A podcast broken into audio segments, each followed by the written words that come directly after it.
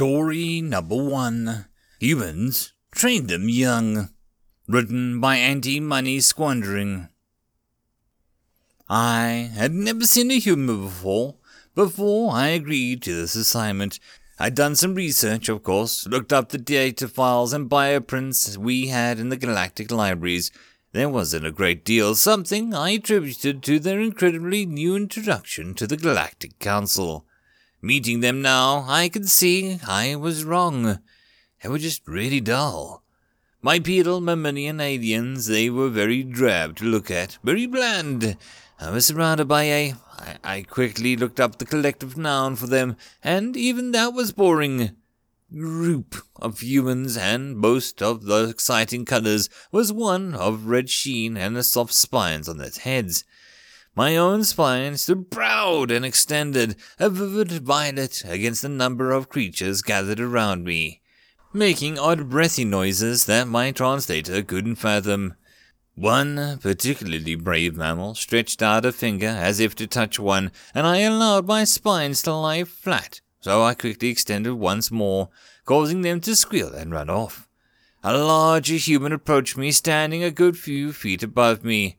I looked up, craning my eye stalks, and I returned his respectful blink, greeting. At least they had manners. Welcome, Diplomat Ben Lion. I must confess, we were surprised that someone wished to observe here, but, alas, we are very new to the ways of the galactic community. As you can see, even just having a spinotech here is very exciting. I felt my spines lift off the human's mumbling words were translated, and I shook myself lest I allowed flattery to get in the way of my mission. Thank you for facilitating this. I don't want to get in your way, so simply proceed, and I will observe.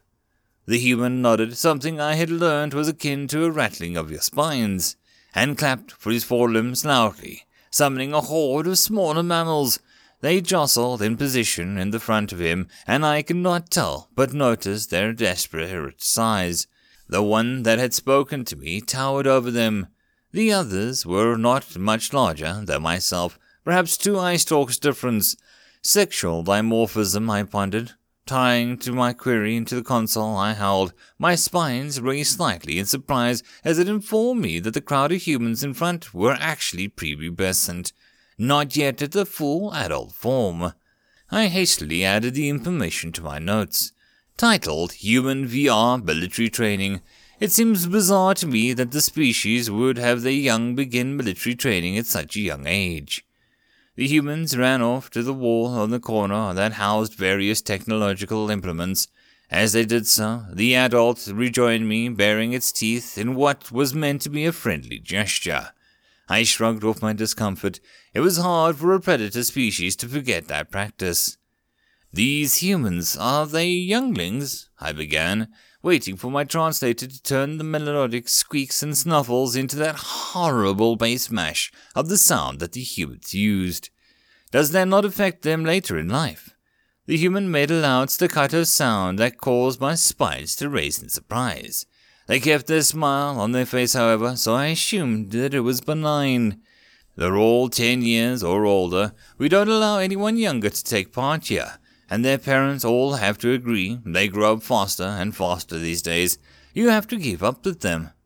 I rattled my spines and added my notes. According to the database, this would put the humans at a well developed period indeed. I bared my gums in a frown as I tried in the last comment.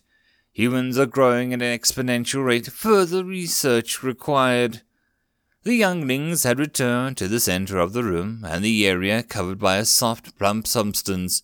They all held weapons in their hands, crude imitations of human plasma weaponry that we had seen at their induction. The humans pointed them at each other and pretended to fire, making the same noise in adulthood with their comrades feign pain or death. To my surprise, the adult mimicked them, the noise emanating from him far deeper, and finally my translator recorded it as an expression of joy. I bared my gums once more. They seemed to find happiness in imagined cruelty or warfare, even at a young age. The adult moved amongst the younglings, positioning them on the floor in some sort of pattern. Once satisfied, he stepped back and rounded headsets descended from the low ceiling. The humans eagerly clipped onto their heads, the black bending in with the mesh jumpsuits that they wore. The adult led me off to the corner, filled with monitors. So the kids are ready to go. Their suits picked up on their motions and the full virtual reality experience. A small shock is administered at a touch or if they are shot. A shock, I said, typing furiously on my pad. The human shook its soft head spines. It's nothing really, more an add to the realism. It won't hurt. We do have games for all the players where it can give you quite a punch increasing levels of training difficulty with added pain inducers at higher level. The human turned and gestured to the monitors with five appendage limbs, all of which were black currently. So basically, we'll be able to see what they see through these, through their eyes, as it were. Ideally, I'd like to have you actually out there in the game, but given the different physiology, it's not feasible. Their back was still to me, so did not see my signs flare up in panic at their suggestion that I would take part in the military exercise. I managed to flatten them down and lower my eye stalks before he turned around. So they selected a popular level, Escape from Dreadtown. It's more of a supernatural theme featuring a human staple zombies. I typed down into my pad, frowning at the last word uttered, as it failed to completely translate. Given context, I assumed that it was a cultural creation of the species. I raised my eye stalks as the screen flickered into life, and I saw through the nose-stalked eyes of the younglings. They were in what appeared to be a human settlement, one not too different from where I was currently resided. That meant that in true human fashion, the buildings were mainly dull grey to brown, to the odd textured ground in that blackish grey.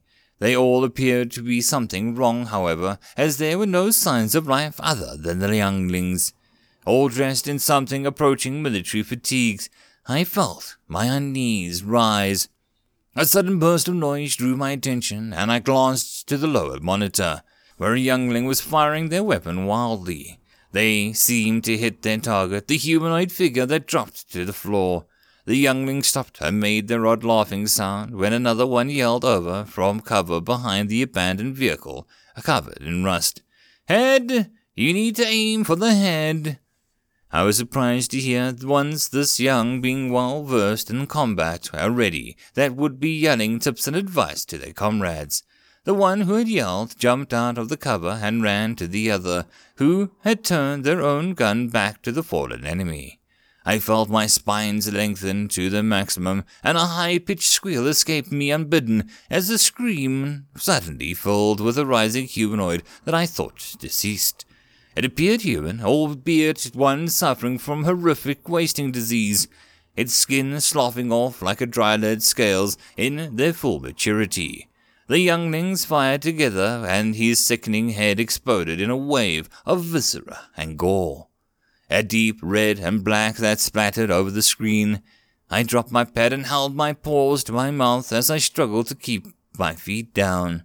The younglings on the screen snapped their appendages together and laughed again, as the monitors filled with more gunfire and violent images of dismembered bodies. I failed my task, half-digested ceratechi grubs pooling from the floor. The human turned at this and held its own hand to its mouth at the sight of me wrenching of the remnants of my gut. Oh my god, I'm so sorry. You may have a reaction to our screens. He stepped past me and opened the door, which I hastily escaped through. Into the cool darkness, I licked down my chest and face, cleaning myself as best as I could. The human returned, handing me a discarded tablet. Please stay out here for as long as you need. The birthday party will be over before too long. End of story.